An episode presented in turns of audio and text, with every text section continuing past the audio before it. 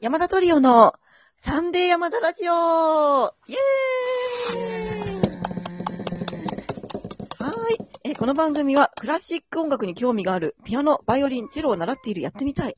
そんな皆さんに向けてお届けしています。えー毎週日曜日に更新しています。今日が2回目の放送になります。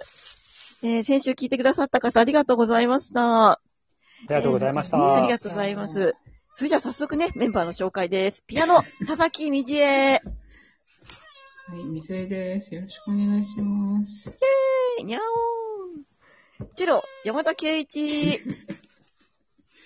にゃお、泣いてるのはうちの猫です。よろしくお願いします。はい、よろしく。そして、バイオリン、松本由紀子でお送りします。それでは、えー、ね、今日のテーマ、早速、猫愛が、あ、猫が可愛すぎるです。ちょっと猫愛溢れて間違えちゃった。おね、じゃあ早速ね、えー、山田からにしようかな。猫がお好きになった、えー、のきっかけとかね、猫の魅力とかなんか語ってくださいね。どうぞ。はーい。なんか猫のエピソードとしては、うん。なんか昔、小学生の時に、あの、猫ってあんまり、なんだろう、可愛いっていうよりは、ちょっとどちらかというと怖いっていうイメージがあって、うんうん。その理由は、近所にうん。猫屋敷っていうのがあったんやだ、猫屋敷。それがなんか、まあ、塀が高くて、まあ、塀が高いっていうのは小学生だから、うん。あれなんだけど、猫が、もう何十匹、十何匹とか いて、もうなんか、ま魔女が住んでんじゃないかっていう、うんうん。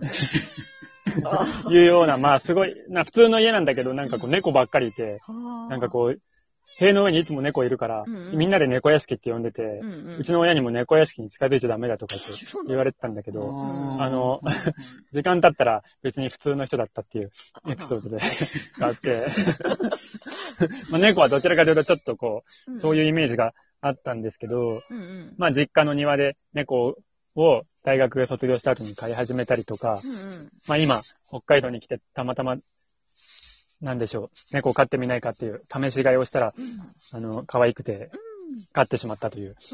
エピソードで、まあ今、防音室に一緒にいて出たい出たいと言って泣いて出たいね。あちょっと我慢してもらってますからね。で、その、はい、ごめんね。ね、じはいね、はい、ありがとうございます。じゃあ、みちえたんもね、はいなんか、猫エピソードを。猫エピソードは、ね、なんか、みちえたんこそ、その猫屋敷に今生まれてさ、猫屋敷で育ってんじゃん？うん。まあ確かに。あの私は、それこそ生まれた時から家に猫がいて、それこそ猫が遊び相手みたいな感じだったんですけど、まあ赤ちゃんの頃は、まあ正直記憶にないんですが、5、6匹ぐらい飼ってたらしいんですね。で、その後に、まあずっと、その猫がいなかった時っていうのはあんまりなくても、相手も数ヶ月とかなんですけど、まあ、その5、5、6匹いた時から、その後、うんうん。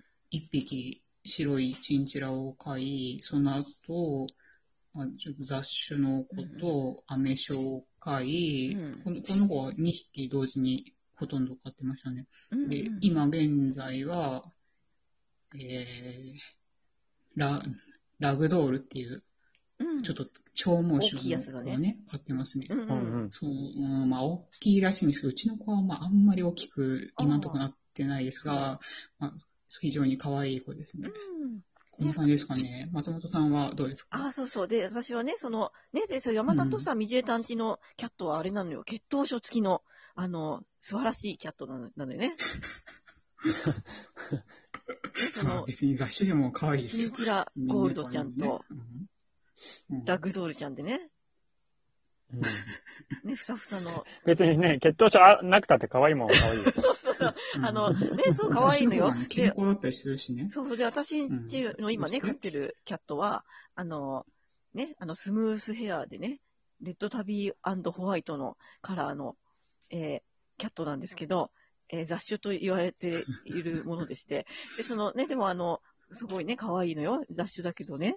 で、その、ね、あの、うちの猫を、あ今3代目でね、あの、私は、あの、先代の猫を飼い始めたのきっかけっていうのが、それまでもう本当にね、犬派。で、その、あの、私が高1の時に、あの、ランマルっていうね、真っ黒な雑種の犬をね、飼い始めましてね、そのランマルを飼ってから、その犬を飼うとやっぱしね、ペット番組とか見るようになるんですよ。で、そのね、両親が、その、あの、ペット大集合ポチタマっていう番組を見てて、で、その看板犬と看板猫がね、あの、いるんだけど、ポチとタマって言って、その、タマが、もう可愛いって言って、その、母がその、タマを飼いたい。おまんじゅうみたいで可愛い。タマが飼いたいって言うんですよ。で、そのタマが、あの、スコティッシュフォールドちゃんっていう、その、耳が、こう、垂れてる、あの、猫なのね。うん。そう、ご存知かしら、スコティッシュフォールドちゃん。うん。うんうん。で、そのね、あの、それを買ったのよ。先代の猫がそれで。で、その、それからもう猫の魅力に取り憑かれて、その家族全員もう一気に180度猫派に転換して、もう、ね、そこら中の猫を見ると、ああ、猫ちゃん、かわいいわって猫テレビに出てるともう、で、カレンダーもね、家、今すごいですよ。家、家中、もう猫のカレンダーすべてが、もう、すごい、もう、猫に囲まれたお家です。えーねなんか猫、猫好きな人って猫グッズ集めたり、そうそうそう。すごいしてる人もいるよね。ねえ、なっちゃうのよ、もねう。すぐなってますよ、その、うちも。すっかり猫の虜で。で、なんか、道枝はその猫の、なんか足の裏が好きなんだって？その、うん、猫の足の裏ね。それちょっと話してるあーの、そまあの猫の。猫の足の裏の話？そうそう、なんか、その、まあ、あの、私は、まあ、猫は、まあ、全部が好きなんですよ。うんそもそもね。わかりますよね、それは。そうよ、もちろん。やっぱり、もう、まあ、私は常々猫のことを、もう、神々の想像した芸術品ぐらいに思ってますから、もう本当にね、まあ、可愛いです。まあ、特うに、ん。まあ、あんまり、まあ、人が注目しないなと思うところが、その足の裏なんですけど、はあその、まあ結構肉球とかは、まあみんな好きって言うじゃないですか。そうね、プニプニ。うん。もうその足の裏がわかる人いますかね？その、ちょっと猫を飼ってる人は、その足の裏を触ってみてほしいんですけど、ちょ、ちょっとこう毛がみギュッと密集してて、ちょ、まあ短くて、ななんか気持ちいいんですよ、その足の裏って。わかりますかね？これ私だけで？二人どう？いや、なんでも、石江さんに言われてさ、私もさ、改めてこう見たんだけど、なんかこう、ベルベットのようなね、こあ、そうそうそうそう。そうなの。あれが好きなんだね。あの、プニプニしてるとこ？え、違うよ。違う、硬いのどっちかっていう、硬いっていうか、な なんていうの？足の裏よ。だから足の裏。うちの猫なんか太もも柔らかいからそこ気持ちいいけど、あ、あら。違うのね。太もものさ、下よ、下、だか下。ら、あの、下足のかかとの、かかとのとこでしょ？石江さんが好きなのは。そうそうそうそうそう、そうそうそう、かかとっていうか、まあ足の裏ね。うんじゃあそうそうかかと？そうじゃあそう。あの、ね、今日の放送のアイコンその写真にしよう、足の裏の。ね。かかとか。そう。じゃあ、あの、ここでね、もう猫の話はもう尽きないんでね。ここかな。あの、前回の放送にですね、あの、ギフトを、あの、お送りくださった方がいらっしゃいまして、本当にね、あの、ありがとうございます。ありがとうございまで、す。そのね、ありがとうございます。あのね、ギフトの、えーくださった方のお名前ね、ご紹介したいと思うんですけども、えー、まずですね、えっ、と、花束をくださいました。SMT 様、ありがとうございます。それから、えっ、と、ありがとうございねます、冷やし中華くださった、直吉五号様、ありがとうございます。えーそれからありがとうございます。えーっと、えー、ラムネくださいました。DJ 特命様、ありがとうございます。ね、あのありがとうございま、す。ギフトくださったら必ずね、お名前ご紹介しますからね。えそれから、あと、お便り、あの、感想お便り、本当にね、たくさんの方からね、いただけ、いただきましてですね、本当にね、あの、全部本当はお読みしたいんですけども、ちょっとお時間の関係でね、全部、あの、ご紹介できませんけども、あの、メンバーの方でね、すべて読ませていただいてますのでね、どうぞお気軽にお送りくださればと思います。でね、今日はその、ね、あの、直吉五号様からのちょっとお便りをね、あの、ご紹介したいなと思ってるんですけども、えー、こちらね、あの、ご紹介したいと思います。えっと、ラジオネーム、直吉五号様からのお便りです。えっと、日々の練習で、これだけは欠かせないという内容はありますか？それは何ですか？っていう、あの、お便りなんですけども、これどう山田はどうかな？なんか毎日、えー、毎日、うん。まあ、弾くときはやっぱ音階ひ弾く、うんうんうん。そう、私も音階は絶対弾くっていうのかな。うん。うん、まあ、あとなんか音のこう発音？うんうん。立ち上がり？うん。無駄な力が入ってないかとかいうのは気にかけるけど、うんただ弾くだけじゃなくて何何かに気をつけるみたいなので、まあ、まあ、やっぱり発音かな、うん。ゼロ。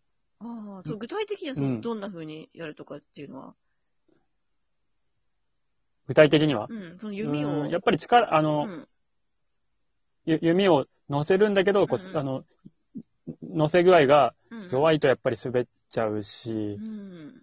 まあ一番こう響く音でっていう感じかな。だから一番こう弦が振動する、うん。あの、引っ掛け具合と、うんうん。あの弓のスピードと。っていうので、いうのかな。だからあ、たただ大きい音は強く、強く鳴らそうと思うはなるわけじゃないっていう。ことを気にかけながら音階をする感じかな。うん、そうね。な伝わりますかね音階聞く時もこれ楽器があった方が伝わるね音のそうそう、私も音の練習とかのでね、音階やったりするから、ありがとうございます。じゃあ、みちえさんはなんかある？うん私もやっぱり音階だよと、ねあとうんアルペジオですね。この二つうは、んうん。まあ、他の練習しが、まあ、その曲の練習ですね、うんをしいやできない時でも、この2個はやってるとうん、うんやっぱりいいなって自分でも実感しますね。あと、まあ、や、音階とかやってる時に、うん。うんうん。体をちょっとこうニュートラルな状態にするっていうのもなんとなく心がけて。脱力？みたいな。うん。うん、まあ、どういう状態にでも持っていけるってイメージです。まあ、脱力が、うんうんうん。まこう、バランス整えるあ、感じね。脱力大事ですね。そうですよね。うんうん、わかるわかる。松本さんは？ああ、そう、私もやっぱしあと音階は絶ど対やる。うん。で、その、やっぱみじえたんみたいに、そのね、音階だけしか弾かないという日もあるし、っていう感じ。あと、トナリゼーションあの、才能教育の、その音の、ね、練習、いい音を出す練習やるけど、ちょっとまたこれ別の回にちゃんと話しますね。はい。で、そんな感じで、ね、あの、あの、お答えになったかわかんないんですけど。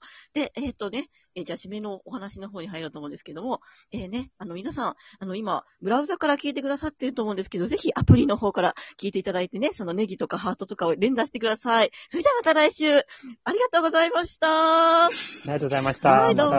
See you!